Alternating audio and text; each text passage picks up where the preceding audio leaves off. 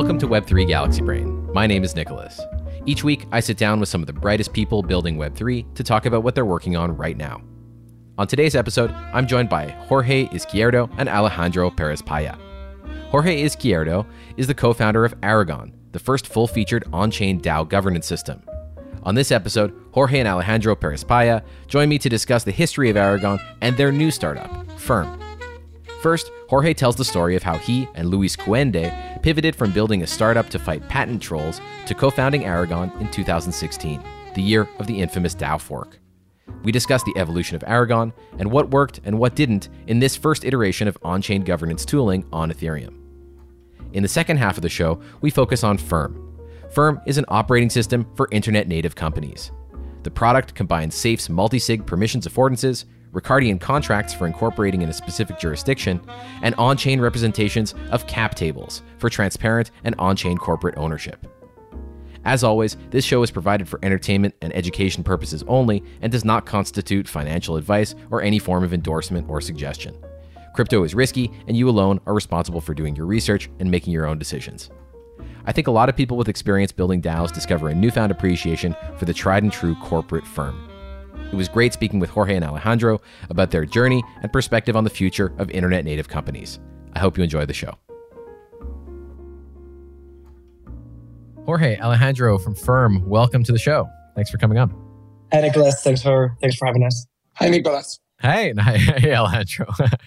I'm excited to talk about Firm and uh, and I imagine uh, Aragon, where some of the ideas for Firm must have come from. Maybe to get started, could each of you introduce yourselves? Uh, maybe we can start with Jorge about what your background is and and how you got here. Yeah, sure. Yeah, so I'm I'm Jorge Izquierdo got into space uh, full time around 20, 2016, very close to the time where the where the DAO was was hacked and Ethereum uh, split two in the in the response to it. Yeah, started Aragon in November of, of 2016. Been in the yeah, started building what's ended up uh, being called as the the first DAO framework uh, back when DAOs were not uh, as popular uh, as they are right now. And yeah, a bunch of a bunch of stuff at Aragon until it left in in in 2021, and uh, last year I started building started building firm, uh, taking some of the some of the learnings and and ideas and experiences from from being very very close to DAOs for for a number of years, uh, and applying that to building what we call internet native companies, uh, which are companies that can be a little bit more trad structured uh, but that can take advantage of a lot of the of the same properties. So yeah, we're we're building internet native companies uh, to support uh, to be kind of like the backbone for the next generation of, of companies. Great. And Alejandro, what, what was your background getting into the space? Well, actually, I'm kind of new in the space, publicly working on, on a project, but I have a, a background in, previously in finance and banking. I've been working in in a company which IPO'd in 2021, which is called Allfunds, that uh, actually has nothing to do with the crypto space. But uh, during all my time, uh, all my professional career, I've been kind of involved in the crypto space from the background, like uh, as an investor, as a user, and well, finally, this is my my my time to to start working on something and this something has uh, been firm. I'm well happy to, to join Jorge uh, to, to make these internet companies a reality. Awesome. So, Jorge, I, I, first of all, it sounded like you got involved in crypto and almost immediately started working on Aragon. Uh, were you a DAO idealist when uh, when you first got into the space? Is that what drew you into crypto?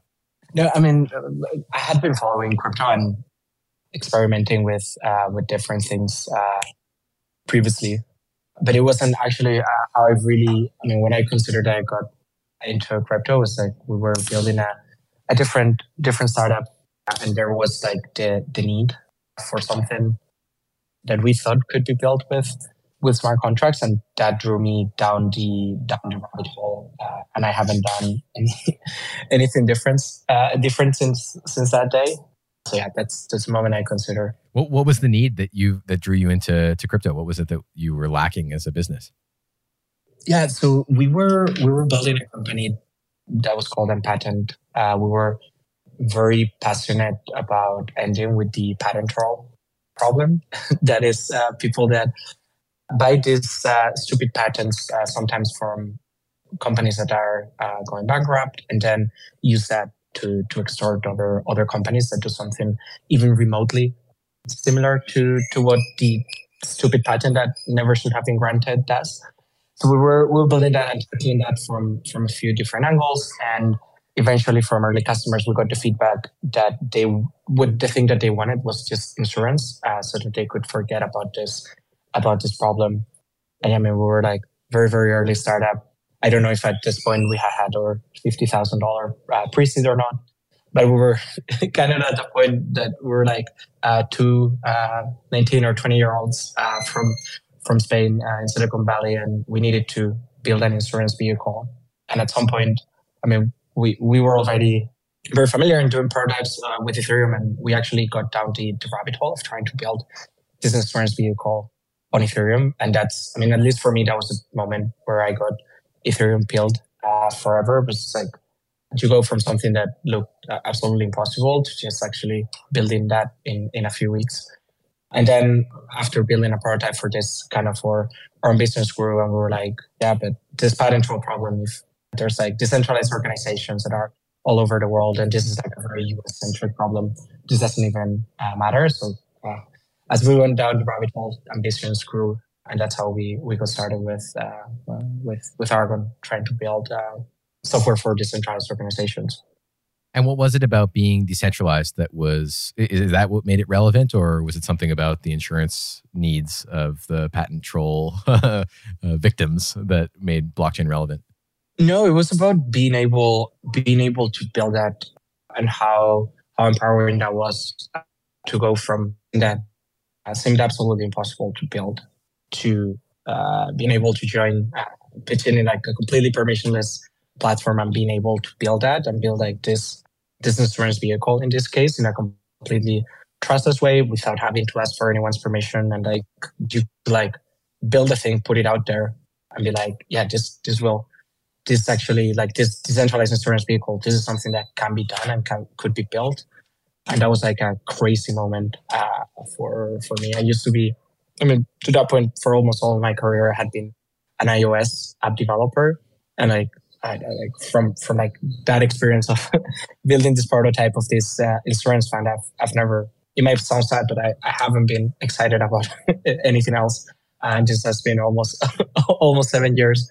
Uh, but it was like, and this is something that really drew me to crypto, like the ability to to build things um, that uh, would have been impossible, right? Uh, In the app store. Like, yeah, I mean, like absolutely impossible. Like this, this would have never been been approved or but just like being able to change from like having money on the internet to be something that you can sort of interact with APIs such as Stripe or some of the other fintech APIs to something that, okay, you have like native money that software can natively interact with. Uh, and that kind of opens up the, the Pandora's box for a lot of crazy stuff uh, that we've seen in the, in the, in, in the years that, that came after that. And, and a lot of very, very interesting stuff that, that is still coming. So I want to get to Firm and talk about Firm and, and, learn more about it, but I think it's probably relevant to go through the story of Aragon because uh, my sense is that it must have informed your decisions about what to build at Firm. So maybe could you explain a little bit about what the motivations were for building Aragon in the wake of the DAO hack? And I guess I'd like to get to what lessons you learned through that that led to Firm. Yeah. Yeah. I mean, the, the thing and being at that point when, when I was personally getting very, very involved in the, in the Ethereum community and dev space, it was like seeing the the DAO. Like, I mean, it had happened like three three months prior, but I, I personally not been very involved um, with that or follow it that like very very closely in the community. It felt like something that you looked at it and and and you could think, okay, we're kind of dismissing this this idea, which had a had a, an, implementation that was probably too ambitious for for the time, and in this case had a had a few bugs uh, that that kind of were very very critical and existential for it. But even though you could look at that and see like, okay, this was like not the best implementation uh, of this, but the the idea was obviously very good, and it, it, was something that was very very important. That's kind of uh, surprising for, for the that the, the the blow up actually made you interested in it. I wonder if that's like a common pattern in in blockchains where something goes very badly, but actually it attracts people's attention to maybe doing a better yeah, implementation. But I think that's a, that's kind of a test because like do you, you see it uh, kind of like go bad, but but if the idea is still is still important and it's uh, uh, is it's something wor- worth pursuing. Like, uh, and this has happened like many many times in crypto. This doesn't happen with like ideas that could have maybe not been very very sound. Uh, for example, you didn't have a rush of people trying to recreate UST uh, after Luna's uh, collapse. And that might tell you something about. Well, maybe I'm not sure. I'm afraid you might have, but yes, in principle, yeah, yeah, maybe, yeah. But yeah, it was like kind of like uh, being like, okay, we have like this this tool, like we can literally build anything, and we can build like kind of this um, this software uh, framework that allows to build any type uh, of of organization, and that's that's what we that we were really really excited about. Uh, and it was kind that of was like very this, specific. That was really it was an investment club, basically, not a protocol for doing that, but just a specific one, right? Yeah, but if if you, if you look at the at the code for that, uh, I mean, even in, that particular instantiation, they went for like this uh, kind of like decentralized VC fund. But if you look at the code, like it was ready with like the ability to perform uh, arbitrary transactions, like in the same way that the governance contracts that are most used today, like I don't know, like Governor Bravo or OpenZeppelin's, uh, Governor, like that. That was something that you could uh, already do to with the with the DAO. Is like definitely like the software was more, in my opinion, more ambitious. That's just trying to do like this this this VC for sure, for sure. This and VC fund. While while it did blow up, uh, thank uh, thank the designers or implementers of the code for input, uh, putting in the delay period for exiting the funds oh, that yeah. allowed for the fork to happen. I mean, pretty good foresight, even in a protocol that had some pro- or a project that had some problems. At least they had that in. Otherwise, the fork wouldn't have even been possible. Yeah, absolutely. And it was very interesting. Like a lot of, and, and this was actually where, where the issue happened, but kind of it had the, the idea of like allowing some subsection of uh, DAO token holders to kind of like fork off uh, from the, from the DAO with the DAO splits um, and allow, it was kind of like a proto, very, very proto uh, rage quit. Actually, it was like a way to generalize uh, rage quit. And, and a lot of the ideas that were had at that point and that were implemented there are being discussed today for inclusion. Uh, actually, the the rage quit thing that now now I've, I've been reading like uh, haven't gone very very deep, but it looks like a lot of the ideas uh, there were present in the in the DAO. So it was like definitely something that was um, too yeah. I mean too ambitious for the time and like the state uh, of all the infrastructure and all the tooling in the ecosystem. But yeah, it was like kind of like something from the for future and a lot of the thing from our from Aragon is like okay DAO is DAO is dead but like there's a lot of very interesting ideas here. And and that was uh, kind of what got us excited. Like okay let's let's try to build like a secure framework uh, for like in 2018 and has been kind of like Aragon's main product offering until until last week actually Right. I know. I know there was a, recently a big announcement at Aragon, new version of the protocol. Yeah. But I wanted to ask you, who who were the people who started Aragon, and how did you meet them? Yeah. So it was it was me and um and a friend from from Spain, Luis Cuende. He's doing a project called Nation Three now, building um a nation state DAO. Just pretty pretty exciting. Yeah. And it was it was the the two of us, and then we we were joined by an, an incredible, uh, incredible group of group of people. It was never very, very large. It was like 20, 20 people until until I left. But yeah, it was super, super fantastic uh, team from like all all walks all walks of life and from all over the world. Aragon is a bit from before when I really started paying attention seriously in 2020 but it's very popular with uh, some huge DAOs, right? Lido, I think, is on Aragon. Are there other uh, like star projects yeah. worth mentioning? Yeah, Lido is very exciting because like they're they're actually like integrated with Aragon OS at the at the protocol levels. Like every time that you do um, an STETH transfer, like it, it, touches some of the some of the Aragon really? OS code. Wow. I didn't realize. Yeah, because like when we architected Aragon OS, it was like in order to allow uh, building like decentralized protocols in using the, the framework. And that that wasn't very successful in terms of like uh, people like just build their protocol how however they they see fit and then uh, use Aragon as like the as the governance.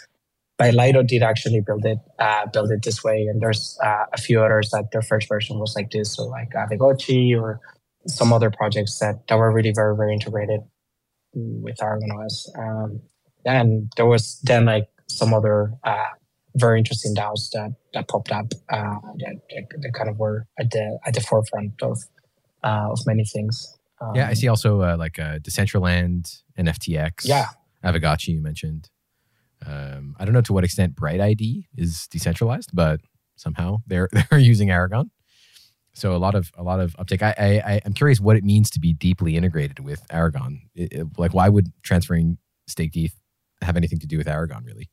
Yeah, so this this is how how Aragon OS uh, was built uh, in a way that people could build like this. Uh, we call them Aragon apps, and that was that was with the with the theory that okay, like we didn't make the split between what's a DAO and what's a protocol, right? Uh, so it's like kind of the decentralized protocol is a, a DAO. So like different pieces of the protocol could be governed by the DAO itself. Uh, so Aragon OS had this like pretty complex uh, permissioning system that allowed people to say, okay, like you just build your code and then you kind of like uh, wired uh, at some other level, you just wired everything uh, so that uh, there would be like a path for, okay, how how can this action happen here?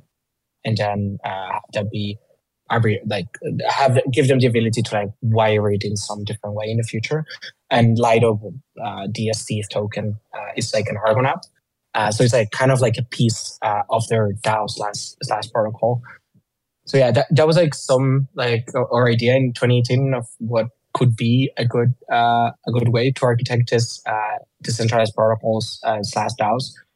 This this in particular, this way to architect things wasn't super super successful, and the community moved uh, to other types of of architectures, and then just have the DAO as kind of like this external uh, external thing uh, that can that can govern uh, the the protocol and perform like this admin admin functions. That's what this space um, actually moved um, moved to, which is also good because it, it can it keeps kind of the, the two things like the governance and the actual protocol separate, but it's not as, as flexible as what we intended it to be. That allow like having like different types of voting thresholds for different performing different actions. Uh, but uh, yeah, that wasn't super uh, something that that people uh, really ended up wanting to do and preferred like some uh, simpler simpler governance, if you will. Did it complicate uh, upgradability to have a deeper connection to the OS, or was that built into it as well?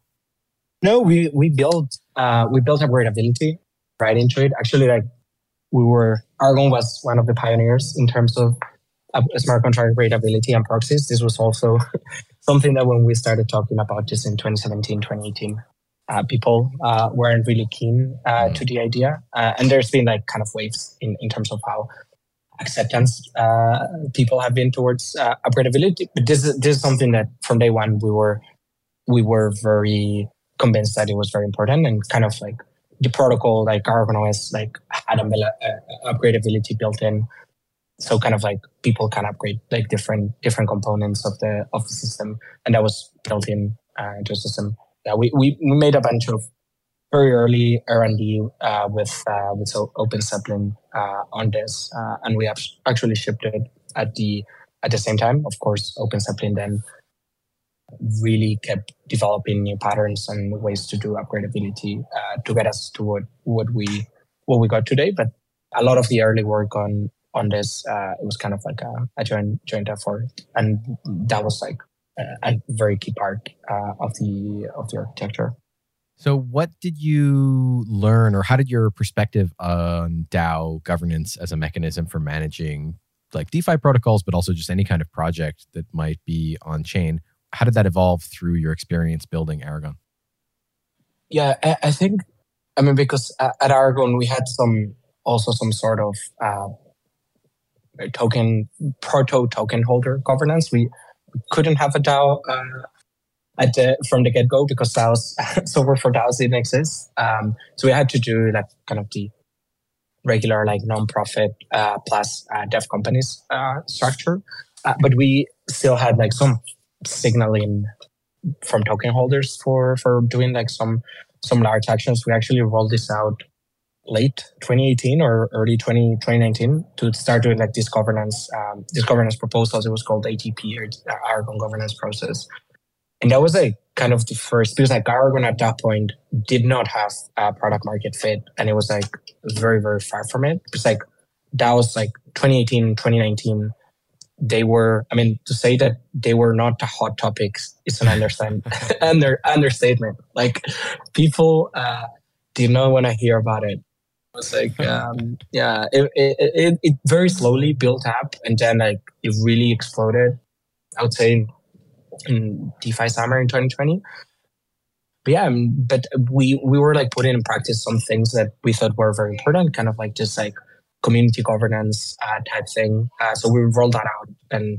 yeah, we we we got to see like some of the things that happen when you try to have like public uh, and community governance before you have product market fit, and when you're still in a, at a moment that you're creating uh, creating things. And yeah, it's uh, it's it was not. I mean, we learned uh, a lot. It attracted a lot of people in the community, but it's like yeah, it made us see that yeah, it's not the it's very hard. I mean, it, it's very hard to build something new and create something new, and it's like even harder if like you need to add on like the the politics, um, and and just to be honest, like being having to have like a lot of public feedback about things that are going and who gets funded and who should not get funded. Um, so that was a, a big learning about like the the the timing uh, of things and like mm. putting in doubt like hey our, our DAO's actually uh, good at this uh, at this stage. On the flip side, like we, we always operated with this like dual model. Like so we had the the kind of like nonprofit slash uh, proto DAO at the top, but then we had like small teams uh, below it that that were had uh, specific uh, functions and uh, I ran one called our Aragon one. Uh, that was like fantastic team. And and we're like kind of like this very close group. And like it was like very very productive. Uh we produced like some some very very incredible work. Can you just explain to me a little bit about how the financing and funding of teams like that worked inside of aragon in yeah. that era? At that point we we had like the, the nonprofit uh, run like the signaling polls uh, on on governance proposals called AGPs, and there were like four months, uh, like four first cycle voting cycles every year. So it was like something very very structured. Like, hey, for AGP one, you need to submit your proposals by this week, and then there's a review process, and then there's a token holder signaling vote on this date. And these were like finding proposals. Like uh, some teams did them for a year or six months or three months, and this was kind of like asking the community, hey, we want to do this for Aragon do you approve it or, or not? And was there a, a explicit budget upfront for how many, how much would be funded total per cycle? Yeah, this was something fun that we had to introduce in an AGP because like we we didn't. This was something that we did not have from the from the get go, and at some point, like uh, token holders were very optimistic and wanted to see a lot a lot of stuff being built, but the crypto prices were going down and at some point, like the amount of funding in proposals that that was getting passed, it was too too too large. Mm-hmm. Uh, because like we, we didn't start with any any budgeting, but then it's like this budgeting. I don't even remember how it ended up, whether it ended up happening. Just like at that point, it it starts being weird. It's like, do you like have a budget for proposals in a in a particular cycle? But what's the difference if like some proposals are free so there were a lot of weird things uh, mm. with this that could end up in like this kind of having to have a very bureaucratic process so that every everything's clear and everyone knows what's how, how this is going to work. But that could end up having impacts on oh this team cannot get started building an Aragon until three right. cycles from now, which is almost a year, uh, because there's this this bureaucratic process, right? But um, which is it? But if you don't have that, then it's kind of like yeah, infinite potential for finding proposals, and right. yeah, everyone is just voting uh, making a binary decision in each each of those. And where did the funding for those come from? Where was the how how was the treasury uh, sourced? Yeah, this was a, a Swiss nonprofit called the Argon Aragon Association. So because there was no, I mean, we were running kind of like this this governance uh, process, and then it was like a signaling, uh, but we took it very seriously, and then it was the the nonprofit that executed on the wishes of uh, of token. And there was like a, a, mint uh, event for acquiring the token to participate in these signaling events. No, I mean like people voted with with ANT on chain, uh, so we used uh, Aragon uh, for that. And the token was dropped in like a ICO style. Yeah, there was a token sale in May 2017. Interesting. I wasn't I wasn't paying attention in that point closely, so I I wasn't. But there were like listings of coins uh, for the the like sales on token launch platforms at the time. Yeah, no, this is t- token launch platforms uh, came uh, way later. This oh, really? was kind of ad hoc. Yeah, yeah. It was very very ad hoc. Uh, Aragon was one of the early large large ones, and yeah, I mean it was it was very very successful. It raised uh, almost twenty five million dollars in twenty four minutes uh, or something like that. It was kind of the, the largest uh, at that point. It was a record that lasted for for like a week. Uh, it was like uh, there was a lot of uh, um, other big ICOs uh, followed after that.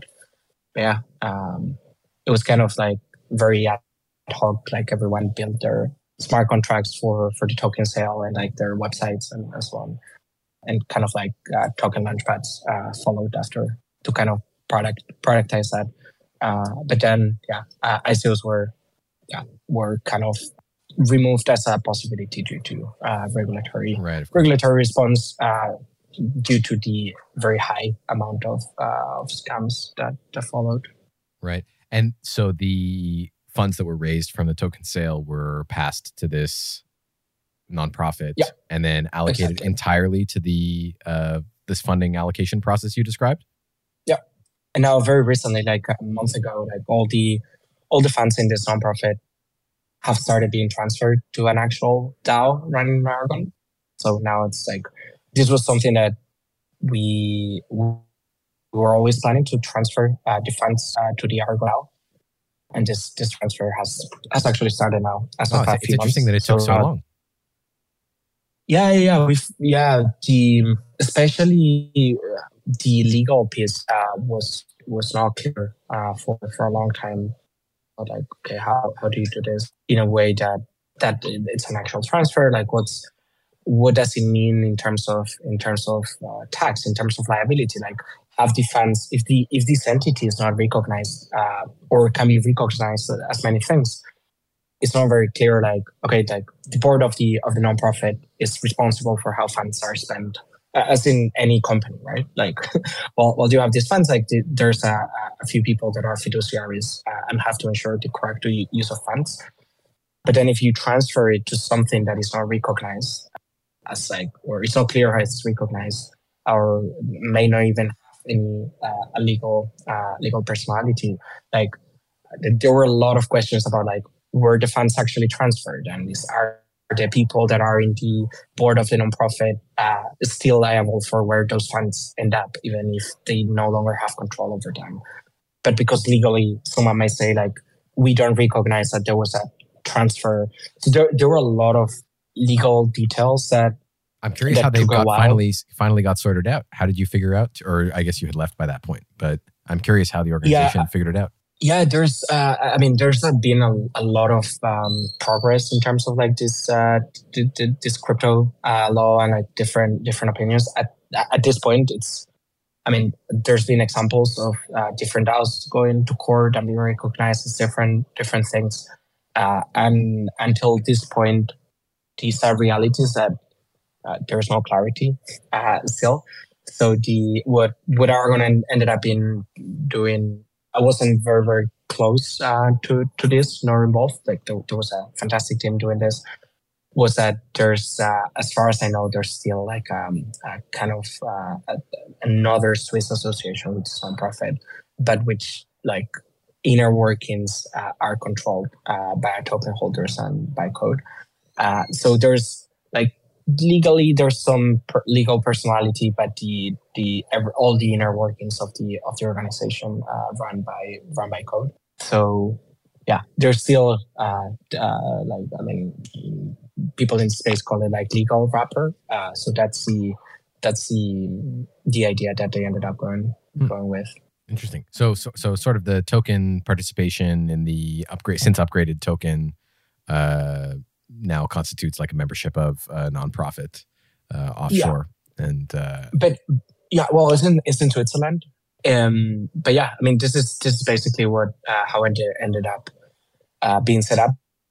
Very different, like large difference that the, the token holders are actually in control of the funds, mm-hmm, right? Mm-hmm. So it's not like hey, like token holders signal or express their will. Like now, token holders like actions and votes uh, have binding actions uh, on chain. Um, so it's it's a it's a very very large. So on chain voting difference. is directly controlling the the funds now. Oh yeah, mm-hmm, yeah. Mm-hmm.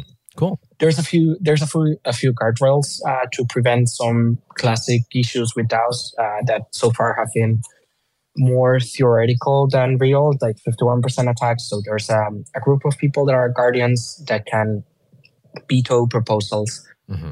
on the grounds that it's like uh, they're illegal or illegal for DAO governance because you really want to avoid the case in which like 51% of their token holders approve a proposal to give the money to themselves, right? Sure, sure. Uh, to say the classical 51% attack. Or you also want to avoid like the DAO sending funds to some horrific something, something uh, causes. Do you think that yeah. kind of saps the uh, like a veto power saps the meaningfulness of on-chain voting, or is it just the reality that we need these things? No, not even I not even specifically I mean, for Aragon, but I mean, there's vetoes and tons of on-chain DAOs at this point. So it's it's it's uh, it does seem to be a problem that, that people are concerned about broadly. But do you think it invalidates the like use case justification for the DAO in the first place, or it's just like a necessary for now kind of thing that we have to ta- I mean, staple on? It's yeah, I mean, it's definitely a drawdown the issue and, and just something that the I mean we we, we were uh, we were pushing a lot for for like solving this problem, the 51% attack. Because like this is a real problem. If you just have like basic on-chain governance, like you're bound to this this attack. And the issue is that you cannot write code uh, which uh, can distinguish uh, a proposal uh, based on whether it's a 51% attack or not. So just like very basic uh, in without any guardrails. Uh, it's it's it's very dangerous. There's other DAOs that have uh, implemented this like uh, rage quit uh, mechanism, but that's and, and you can solve this. Because like if someone is doing a 51% attack, you're just like no, uh, fuck that. I'm taking my my my proportional share of the money. But that only works for a small subset uh, of DAOs. Um, and yeah, it, it has some other issues such as like it was like basically if, if you're 51 being 51% attacked, a DAO with rage quit, the, the mechanism that it has to prevent that is that, yeah, you can try to do that, but we can kind of like do like a self destruction of the DAO and we can all take our money. But that's not a, yeah, very, very sound uh, mechanism. Imagine if like uh, every time there was like a shareholder dispute in a traditional company, Microsoft, uh, they like the, the way to like prevent that was like, okay, let's let's let's kill the company, let's take all the assets, let's take all the all the money, and we'll incorporate uh, Microsoft too. And hopefully, these these bad people won't won't come join us. So it's like, yeah, it, it works for uh, for some subset of DAOs, but people have been so far interested to implement it in, in several types of DAOs. It's a simpler solution uh, than other mechanisms. But yeah, veto power is it's of course a centralizing force, but it's like it has the the advantage that it's very very simple. Right.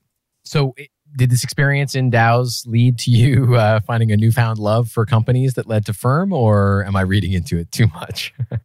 no, I mean there's I mean there's the the appreciation for and and also the personal experience of seeing how hard it is to create uh, new things, and especially how much harder it makes it if you have to do it in a way that you have to find consensus so that there's a community that feels included and, and empowered. And with the add-on of like, okay, you now have to, you cannot make uh, this kind of quote unquote dictatorial decisions that are sometimes uh, needed in companies to shape change course or to uh, make a make a tough decision uh, because you have to be somewhat democratic uh, and public. It, it, that ends up having a lot of weird things in which like people that work together and should be going for the same goal are now kind of being forced to argue in public and give feedback in public. And this this gets especially hairy when it's the bad feedback, right? Uh, because when everything's going well, like that's that's fun. But when there's like you have two teams that are competing for funding, uh, and they're the only ones really mm. uh, that can provide real feedback on like how the other team is doing. Because like the general public, I mean, it's it's a lot of time to really follow up a project to the point in which like you can do like perform like strong performance assessments and like know what the commitments were, like why they haven't been met, what's happened. Like there's there's a lot of context that people just don't have and they don't have the time time to get. And yeah, they, they this ends up making things very hard. And also the like out of seeing a lot of protocols and a lot of things that have been built, there's also been the newfound love for uh, simpler models in which like uh, people can proudly say, no, no, no, we're we're just building a product or a service. We don't have a token model. We're not because like the moment you have a token model, the thing that you're building is an economy and an economy that can be defended uh, and can have a defensible business model in a in an open source and network environment, and that's like really really hard. Uh, so now you, on top of building your product or whatever you're building in the world, you need to build like this economy. That makes sense, and that can have uh, repercussions in the way that a lot of things that could be good ideas to build you cannot build it because like there's no way that that leads to the sustainability or profitability of the of the part or, or the project right? Uh, so there's there's a lot of issues with um, having to come up with this um, complicated models to capture and distribute value for uh, stakeholders that that are embedded uh, with with DAOs. Uh, so this is like a kind of like a go back to equity in in a way, right? It's like like yeah, this this thing in which like someone needs to start in a brand new thing. They're not sure how they're gonna make money still, but they know that if they make money, like the, the, the shareholders of, of, the thing have a right to their proportional part of, um, of free cash flows, right? And that's something that you cannot do with tokens uh, without really risking being uh, categorized as security. And this tries to be skirted in many ways, um, which ends up having like complicated things and things that end up distracting founders and teams from the important thing that they want to be doing so yeah, there's there's a little bit of, of that uh, as well. Do you think that um, because we, we talked a little bit about there's both sides. There's the sort of fundraising part. I think it's interesting. It's unfortunate that it's so in conflict with the existing regulatory regime, but it's interesting to allow people to participate in the risk and potential upside of a new project, which, uh, like the current environment of public companies, essentially once a company is public, it's uh, a lot of the alpha has been squeezed out of it by accredited investors. Um, so there's that side of it that's interesting. That is part of what makes tokens interesting and DAOs interesting. And then there's also the governance part, which sometimes can feel like a huge advantage because it lets people have input into a project and like a diverse group of people can give their input. But at the same time, it also sometimes feels like um, kind of an, an impediment to execution velocity that's maybe partly like a justification for the token's purpose outside of uh, speculating on future revenues or something of the of the project. Do you think uh, the on-chain revenue piece or the participating in the equity of the project are those are either of those things? Uh, which of those is more relevant to firm, uh, which has been carried through into this new design? Yeah, they're they're both very important. Like we believe there's going to be a lot of businesses, uh, products, and services that get built that get direct uh, on-chain revenue. So having those go directly into uh, an, a thing that is um, that can natively hold crypto and receive crypto is is very very important. And I think we're and we saw that in the last bear market in which like people uh, kind of get a little bit more more pragmatic uh, and build uh, some more uh, useful things when the kind of like super speculative uh, mania like replaying the same meme uh, over and over again kind of uh, turns off a little bit. But yeah, the the um, yeah you you can you can do like a lot of important things with DAOs. And I would I would argue that after a project like an important protocol, which is should be a public good, has ossified or almost ossified, like it should either not have governance of or have very very, very broad broad governance. And I think DAOs are, are very good for that.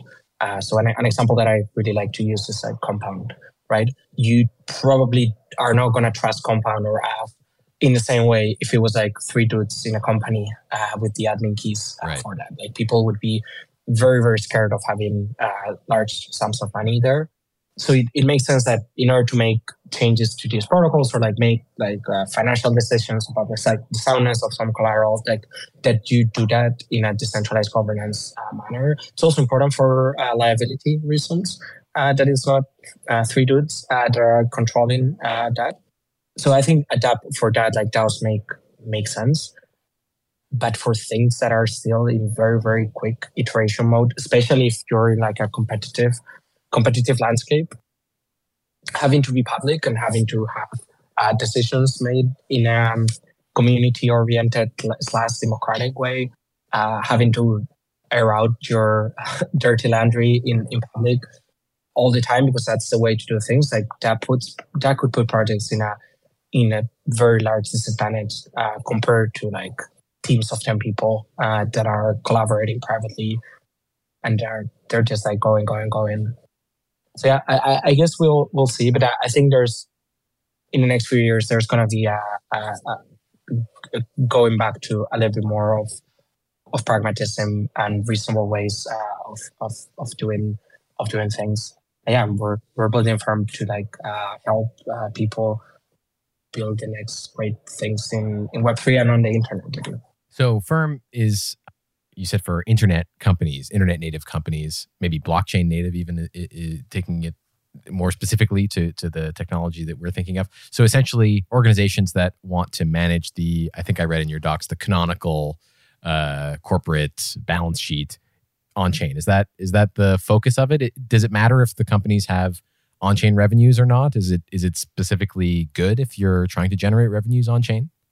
Well, actually, you can contain and, and maintain the balance sheet uh, through firm but even if you have no revenues it also makes sense. For example at the starting point of a company you have no revenues you are just investing the money allocating resources and even in that, that case firm make, makes a lot of sense because of all the budgeting features and also because you can build your cap table and, and issue uh, tokens uh, equity tokens uh, without needing even to incorporate the company. You can push that into into into the, that decision into the future so you can incorporate it but you can have a vehicle to collaborate with your funders with your team to allocate the resources to have a, a, a way to manage all the payments that you are doing or the payroll even you can play with the streams to to to to, to handle the payroll automatically. So i mean even if you don't have revenues it makes sense but when you have revenues it also makes sense because you have a really good automated source of legal uh, agreements, legal binding agreements, who are uh, done through smart contracts or by, by using the smart contracts, and also the finances of the treasury of the company is handled in a decentralized way, in a trustless way that you can uh, benefit from all the technological leverage of the, the, the, internet companies, internet native companies to to automatize and to uh, enhance your, your, your company operations. So, what would the onboarding look like? Let's say I have a new project. I've been talking on Twitter, and people are saying I should build a. I want to build an NFT browser or a browser, essentially a website. Let's just say that uh, allows you to interact with HTML and other like WASM compatible code uh, served directly from the blockchain uh, with your wallet in scope. So you could execute transactions from inside the token URI of an NFT, let's say. Um, if I wanted to, if I say, I'm interested in doing this, uh, I've played with DAOs a bunch and they're interesting, but maybe this isn't ready for public comment just yet. Uh, I'm interested in trying Firm. W- what is the experience of onboarding for me? Yeah, there's this phrase that we like using at Firm that uh, Firm lowers the cost of creation to zero. And the way we think about it is um, you can think of this as like the moment that there's a couple of people collaborating, or even if it's just yourself still, but you want to kind of like separate kind of the uh, the account or like the, the funds that you're you're using for for this project. You go go to Firm. Uh, just we're in private beta still, but you to be able to to go to Firm and create a, a an entity uh, for, I mean, depends on the network in which you, you want to use, but it could be like as low as like one or two dollars um, uh, using uh, Polygon or some of the of the L2s. And in, in five minutes, you end up with like a structure that allows you to have like uh, this kind of like crypto corporate uh, bank account. It's really as safe, which is super powered uh, for efficient efficient operations. the moment that you're collaborating with someone else, like you, you may set up rules of like hey, if we are making, in order to make payments within this range, we don't need to ask each other, like just like can go ahead and, and do the payments. Uh, if this project starts generating uh, any revenue, that, that, goes directly to the to the firm as well. Even at, at this point, like nothing legal um, has happened. Like there's there's no incorporation yet, uh, but you can still like uh, split the proto shares or interest in the in the in the project. Um, and then at a point in which like you actually need it, a lot of people tell us that they consider like legal incorporation when they're uh, getting external investment or when the business is getting a little bit large and there are liability concerns. And with a few clicks, like we can firm can turn your internally native thing into kind of like a, a legal entity as well. Uh, so that there's kind of the, the, way to think about it is like uh, there's a mirror entity uh, in a legal jurisdiction uh, that kind of in terms of like legally, what you're like, we make it so that the things that are happening on chain, uh, so the way to conduct uh, board meetings or like perform actions as the board or uh, shareholder votes to perform like uh, changes in the board or like things that require shareholder approval uh, or issuing shares, right? Because after this point, the, the, these tokens and these proto shares that you had before, uh, they're actually now legal shares that represent uh, the same rights and interests uh, as like uh, shares in any other company would. So yeah, we, we like saying that because it's um, it's a little bit different uh, than with like a traditional company, which like uh, you don't go and get uh, like the bureaucracy and like lawyers involved until it's like kind of like okay, this is this is getting serious now. we we should we should we should get this done, right? It's like the moment that you're creating something and you have you need the ability to start uh, handling money, be that because you're starting to have revenues or you have uh, partners. You create this entity which just lives on chain at the beginning, but has like all the same all the same features that you will have after the fact. And then the moment that you're ready or you need that, uh, we make sure that okay, like you just keep using Firm as you were doing, uh, but this is now a legally recognized entity, and it has the advantage that it's like I mean, there's like 400 years uh, of experience in, in corporate uh, in corporate governance. Like uh, people actually know uh, what what happens, how are things recognized, where risks, where there's uh, there's no risk, who's responsible for what, who has a fiduciary duty, uh, and we just make the operations of that very very easy. Uh, but until you get to that point, like you're just operating like just like on chain on chain company with which is like 100% 100% software. So I get a transparent, uh, on chain, maybe even limited, constrained through on chain parameters. Uh, Gnosis safe. Yes. And I get a legal uh, entity. In which jurisdiction? Is it fixed to one or I can choose? I mean, it will be fixed to one at the beginning, but there's, I mean, firm protocol, which uh, we, we launched last, last week is is completely agnostic to the to the jurisdiction that these companies uh, get mirrored uh, into. Uh, but we're starting just just with one, with one for now. So it will be Delaware corporations uh, for for now. But the idea is that this is like something that is of course uh, international and cross border and won't be uh, just a US thing. And out of the the advantages that you were mentioning, and this might be a little bit relevant uh, today, given uh, some of the news that are coming out of Silicon Valley Bank being closed. Yes. This gives companies the ability to really, it's like very interesting, but like the, the code itself of the internet native company is kind of like an uh, internet native uh, crypto corporate bank account, which is embedded into it, which allows for, of course, self custody, but also like some efficient uh, use of funds with that. So it's not like every time that you, one USDC needs to move, uh, uh, three out of five people need to sign, and someone may have gone uh, already out for the weekend because it's 6 p.m. on a Friday, and then like the payment will just not go out until like Monday or whenever this person is back. So we we we kind of draw this line a little bit closer to the like uh, enabling efficiency because like that's what you really need to run a company. Like you, you just cannot have, of course, not even like a shareholder vote would be an and a or token holder vote would be unacceptable, but not even the safe and, and having a safe uh, transaction or a board transaction at this um, at this point. So it's like kind of this balance between like having very strong uh, self self custody, but also allowing people to run an efficient operation. And this is this is kind of like one of the big differences uh, for why firm is needed and why the software, uh, even if it rhymes with DAO for a lot of people, like software is fundamentally different. In DAOs, you need to have something which is like has a strong anti-capture uh, guarantees. You don't want someone capturing uh, compounds governance and like throw, uh, throwing something in.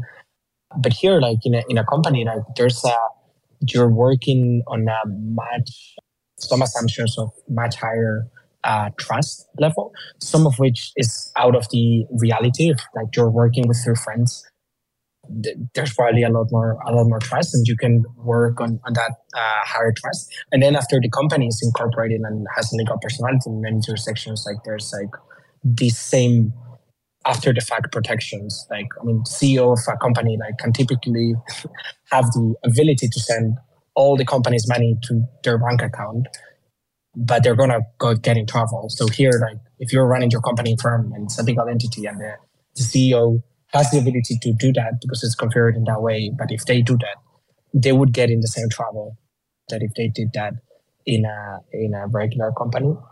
And they, and they yeah, might also self- be restricted from doing so on chain yeah, they might they, they might be restricted to doing so, but you we can offer it with like citing for allowing more efficiency because we are running like internet companies are fundamentally running in a in an environment with a, in which like we can have a lot more of implicit trust.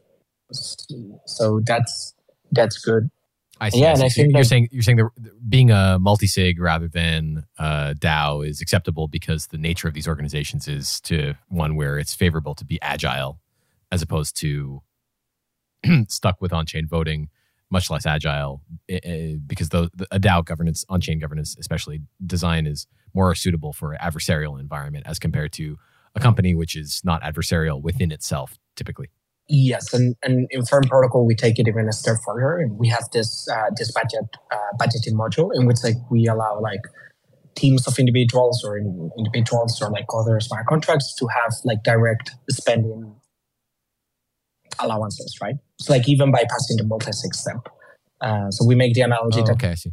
if it's a board and the board can do whatever, but then the board usually delegates uh, some of the uh, day-to-day uh, operations and decision making uh, into to other um, group of people and individuals. So it's even like higher efficiency than decimal basic. Got it. So tell me what what are the contracts like?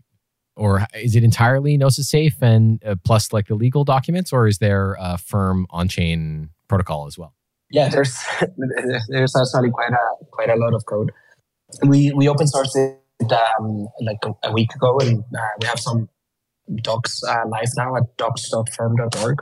But yeah, there's a, a, series of modules that, that people can can opt into. Like uh, we have like the, this budgeting uh, and roles uh, modules that, that we were talking about.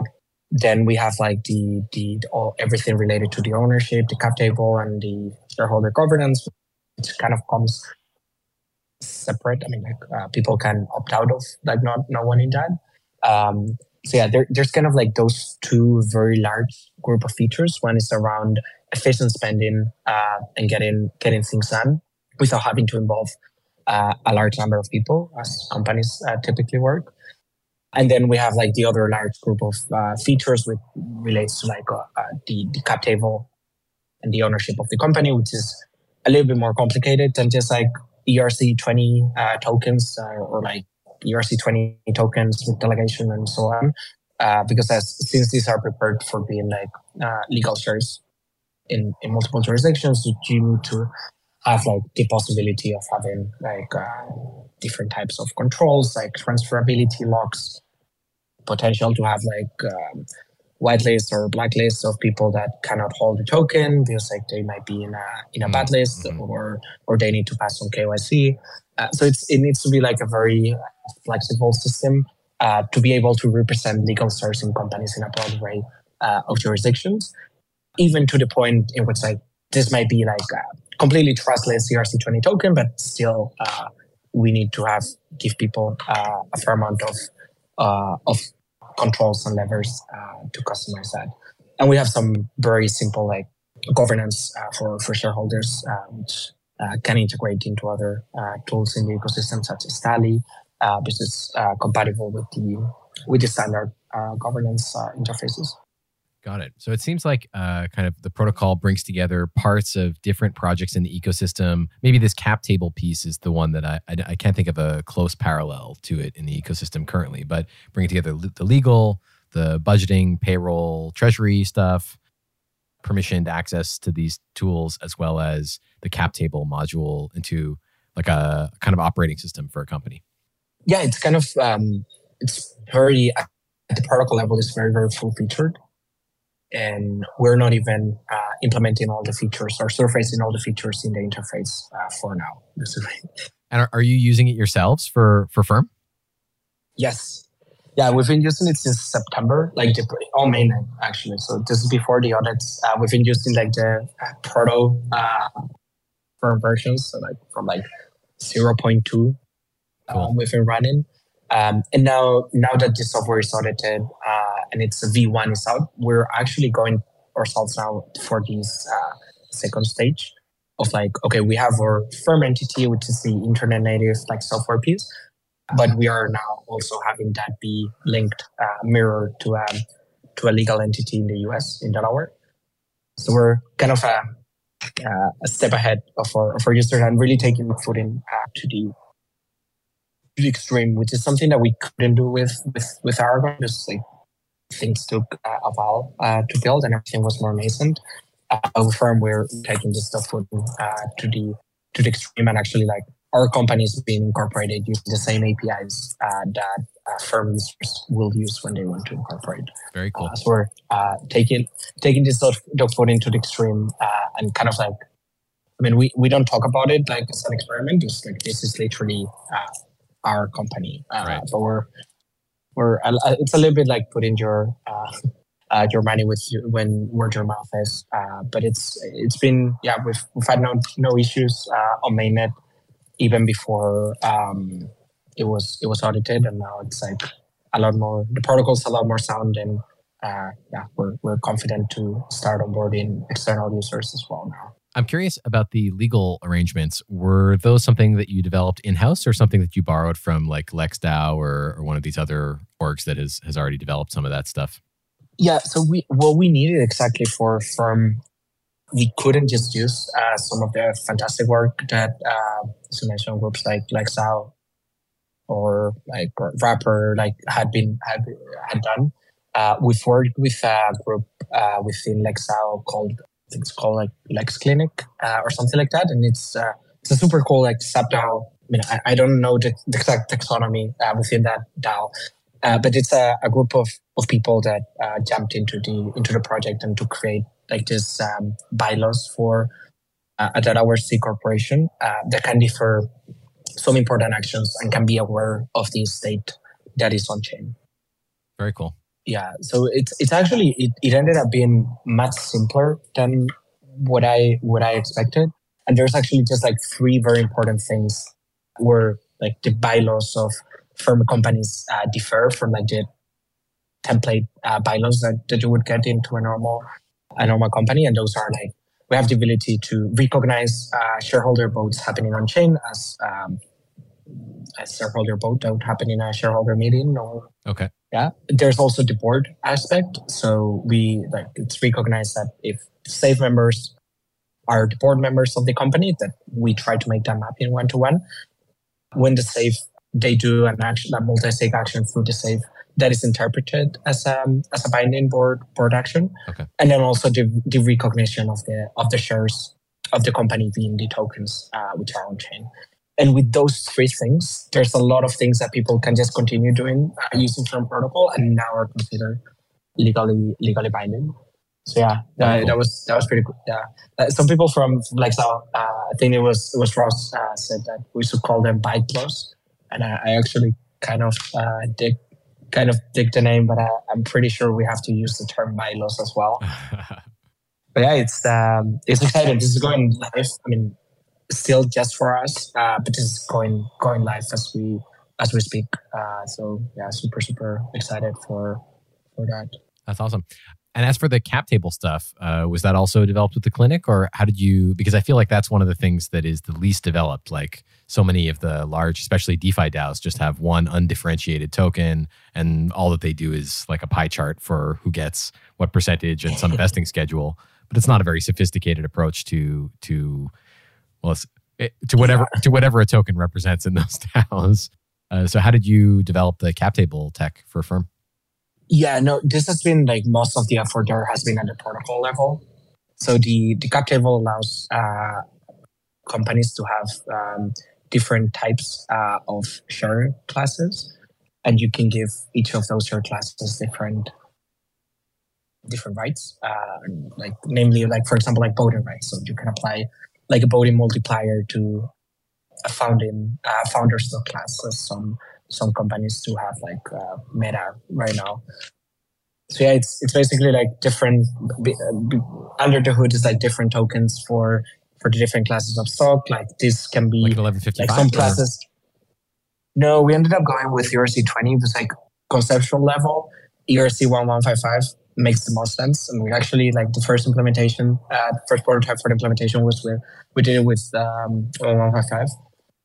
Uh, but it's yeah the the issues like since most of the infrastructure in the ecosystem right. uh, expects around uh, an 1155 token on Uniswap. Yeah, it, uh, it, doing like the Uniswap thing required like some fancy like uh, proxy contracts that you do for like having like an ERC20 interface for one one particular ID of these tokens. Uh, it was like a little bit clunky. But the, the issue really was that all the wallets and all the infrastructure expect that um, an 1155 is an NFT. So like it would show very, very weird, very, very weird things. Maybe, so maybe people would like to brag about their their portfolio. it makes sense a little bit. Yeah, yeah, but it, it's it's weird because it's not like yeah. I mean, this is this is something that for now it's like ERC twenties. Like because like the issue is like this there's not really a lot of trading of these like fungible classes of tokens within um, an 1155 token. Because like people are really interpreting them as like oh this is this is an, NF, an nft so yeah i mean the the fungibility aspect within a class is like very important especially for foreign companies in which like one particular class might end up being like broadly traded or publicly traded so like having this like very easy integration into like being able to just plug it into uh, into Uniswap or like um, mm-hmm. it was very important, and all of those things have been built for just for ERC20. Even if for a cap table, it, it makes sense that hey, it's kind of like this. This is exactly this. It's like you have an asset in which you have different classes of fungible assets uh, within the class that are not non-fungible between themselves, even if you can convert from one into another. So it's like the perfect definition of 1155 that uh, in our case, it ended up making sense to build it with uh, ERC20, which also allowed made the, the governance voting uh, very easy because we could integrate with pre-existing things. So yeah, that's. I wanted to know what, what do you think is uh well actually two things. First of all, what is the are the funds that are inside of Affirm on the protocol custodied by firm or is it uh, non-custodial in the sense that I, they're sovereign I, I, you can't take anything out of my treasury Yeah, and actually, like all the treasury stays in in safes. I so see. Okay. if people are like, "We're sick of this firm firm product. Uh, I don't like it," uh, they can just like uninstall or disable the firm uh, the firm modules, and you're you have a normal safe. Got it. Okay. Which and is then, very cool. what is the relationship between the token holders and the multi-sig board of directors? Is there? There's no direct voting connection between the two, is there? Yeah, the the on-chain voting of uh, shareholders, like kind of like the board, aka um, change the owners of the safe. Oh, I see. Okay, so the owners of the safe are selected by the token holders, but the token holders don't Yes. directly vote on uh, transactions. Okay. Mhm. Exactly. I mean, this is the default setup that we give people, um, because both um, shareholder voting and the board can do a series of actions, but there's kind of like a, a slider behind the scenes in which like the organization can say, okay, like these actions can only be done by the board, or these actions can only be done by a shareholder vote, um, but like this can be moved. Um, depending on so an organization might say okay we also want to allow direct transfers by the by shareholders uh, in the entry mode. And that would be acceptable as well. Um, yeah.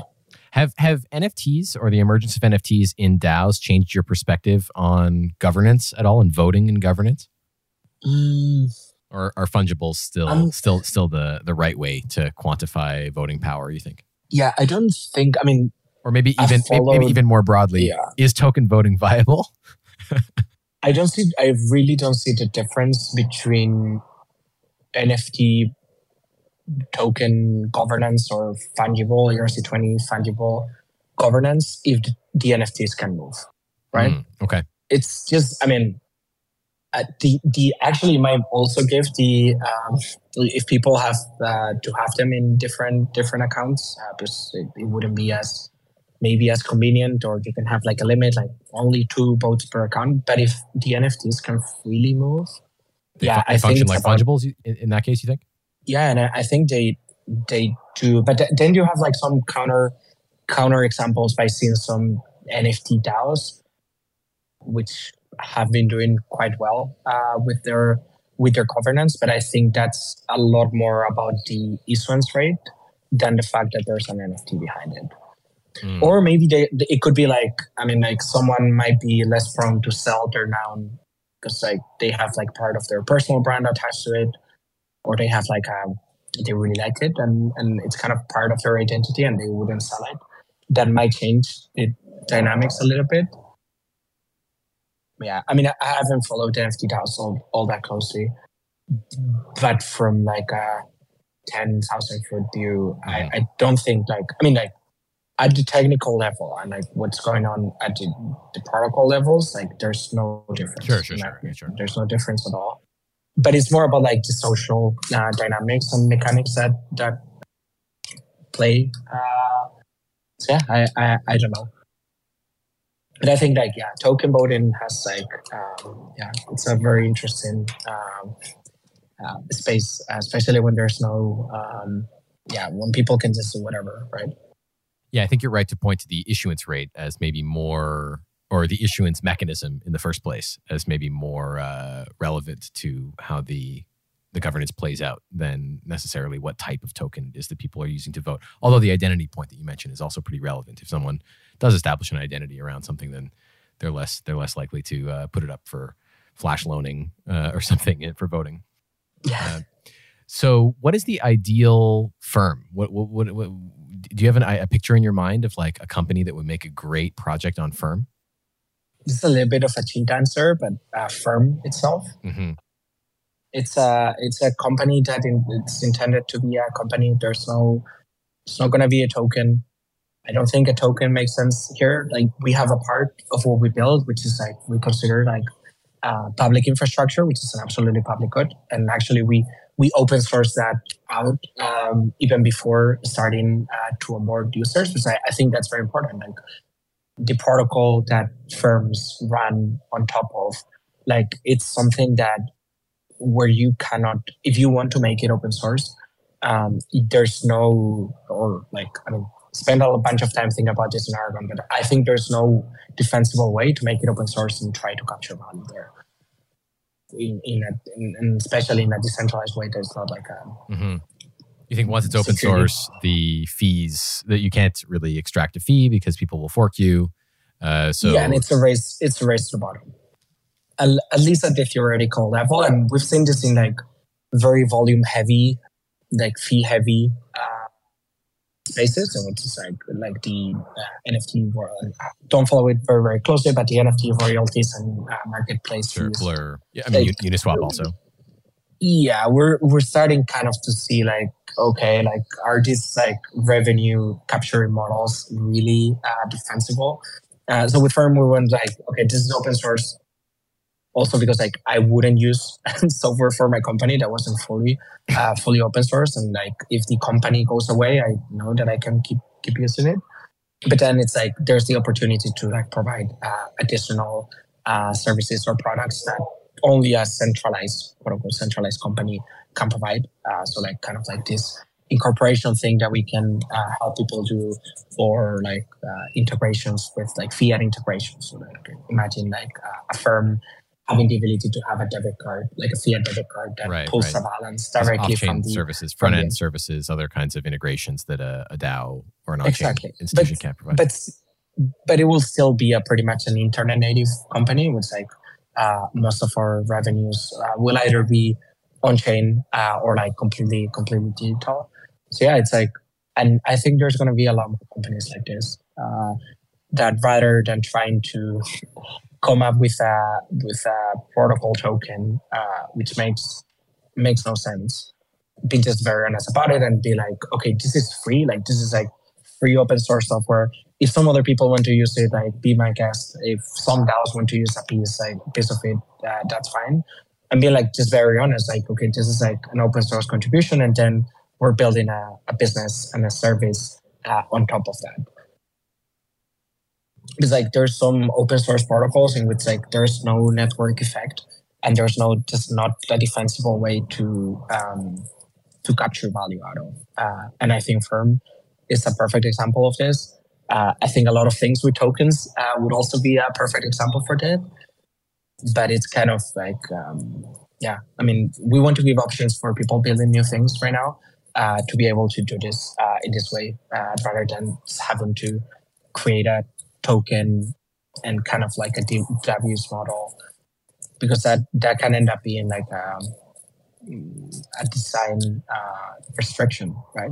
Like if you you have to build things in a way that it could accrue value to token in a defensible way, it's very hard. Uh, and as I was saying before, like when you launch a token, like your main product is an economy it's like the economy of that token and the network that you're building around it.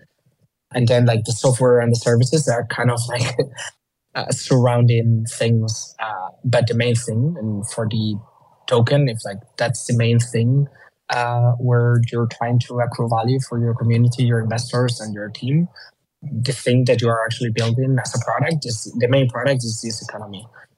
And then you end up with like super weird things because like then there's like kind of like the double dipping system in which like people do have kind of like this token, but there's also like a valuable company in which like the very valuable. And you can see that in, in Uniswap that they, they raised us a, at a massive valuation a few months ago. I don't even remember. Uh, so you end up having like these like weird dual incentive models in which like the broad public and the community can only invest in one of those. Uh, but there's like two very different things and like depending on what what the company does at different time, it clearly benefits one more than the other. So yeah, I think it's um, it's going to be exciting to give people like this other way of doing things, uh, which in my opinion is like much more straightforward and in many cases more honest. Very cool. Uh, are there any launch uh, projects aside from Firm that uh, you can talk about, or, or what kinds of things are, are, people interested in building in the beta? I mean, we've gotten interest from all over over the place. We now have um, like a form to request early access. We've been actually a little bit overwhelmed by the by the creativity and the things that, that people think um, they want to do with with firms. So that's been super exciting and encouraging. But yeah, I mean, I can't talk about any of the uh, early uh, users uh, that that we roll on board first. Sure, sure. But yeah, I mean, we're going first with things that are uh, early stage projects, uh, things that are similar to Firm itself, because that's what we're really building towards. Uh, we've gotten interest from a, a few large DAOs because like some of the parts of Firm protocol are independently interesting for DAOs. Like for example, the budgeting, I could totally see that being useful uh, for DAOs, but we're we're starting to focus on like servicing like this um, these these companies that are going in uh, in this uh, operating mode mode of an internet native company. Makes sense. That's the end of my list of questions. Uh, is there anything about maybe even Alejandro, if you wanted to jump in with anything we we left out or shouldn't miss when talking about Firm? Well, uh, well, first, thank you for for this space. It was nice chatting with you. I, I believe that Jorge has covered almost all the things for me. One of the most relevant topics that I would like to go a bit around is like how how these uh, standard organizations that have been uh, the main uh, form of organization for for people creating things have been so successful doing that and also holding the, the incentives in the long term also for founders. That is something that we've seen in the space that sometimes people who founded the DAO uh, they are almost billionaires and they, they, they, they, in some cases were not incentivized to, to keep uh, thriving the innovation and keep leading the, the thing. And finally the, the DAO lost lost the leader no? That sometimes for example we see in the, the Ethereum Foundation that we had um, such a, a, big punch from Vitalik's leadership. And sometimes I, I see that uh, to bring uh, these projects to, to the, the maturity states that we need to keep the, the Web3 space uh, improving and bringing people on board. And Firm ha- has a thing, right? So really excited about it. And, and I guess that uh, we, as Jorge told, uh, we've received a lot of projects that are willing to, to try to incorporate uh, using Firm and to, to use this kind of um, flexible organization that we can provide uh, with an internet native company, but also uh, being uh, capable to, to, to hold value in the long term and to, to have a more standalone way of organization where the founders can have uh, the, the main voice and, and lead the, the innovation in, in the long term, while also having a good way to, to interact with the, the real world as Jorge said, with with the financial services that we can provide them to, to deal with uh, traditional payment systems or or or even with with other companies that are not used to work with with crypto native um, ways of, of handling, for example, invoices and, and everything. So, I mean, I'm really excited to see how the people are, are using this and also to, to provide and help uh, founders to, to, to succeed and to, to have a really operational setup and to avoid all the bureaucracy that they can encounter when they are trying to, to, to build a thing. No, we like to think that, that um, this, this bureaucracy that you need to go through as a founder and all the, the operational overhead that you need to deal with taxes, with everything, is, is a tax in, in your brain. So we would love to to at least bring that to to zero or close to zero. Yeah, it's very exciting to see such a, a coherent full package uh, for organizations that want to run on chain. Uh, so I'm excited to see what projects come out. Congratulations on launching and open sourcing, and look forward to seeing the project evolve. Thank you both for coming on the show. Thank you, Nicolas. Yeah, thanks a lot for for having us. It's been super super fun. This was great. All right. Thank you, everybody, for coming to listen. Uh, thank you to the guests, of course. Uh, if you're interested in hearing more conversations like this, the next episode will be next Friday at 5 p.m. Eastern Time. Uh, let me see who's coming on. It's going to be Gio Medici of Abacus, which is uh, some kind of NFT infrastructure. I, am going to have to look into it before then. if you're interested, come by next Friday for that. Thank you, everybody, for tuning in. See you next week. Hey, thanks for listening to this episode of Web3 Galaxy Brain. To keep up with everything Web3, follow me on Twitter at Nicholas with four leading ends. You can find links to the topics discussed on today's episode in the show notes. Podcast feed links are available at web3galaxybrain.com. Web3 Galaxy Brain airs live most Friday afternoons at 5 p.m. Eastern Time, 2200 UTC on Twitter Spaces. I look forward to seeing you there.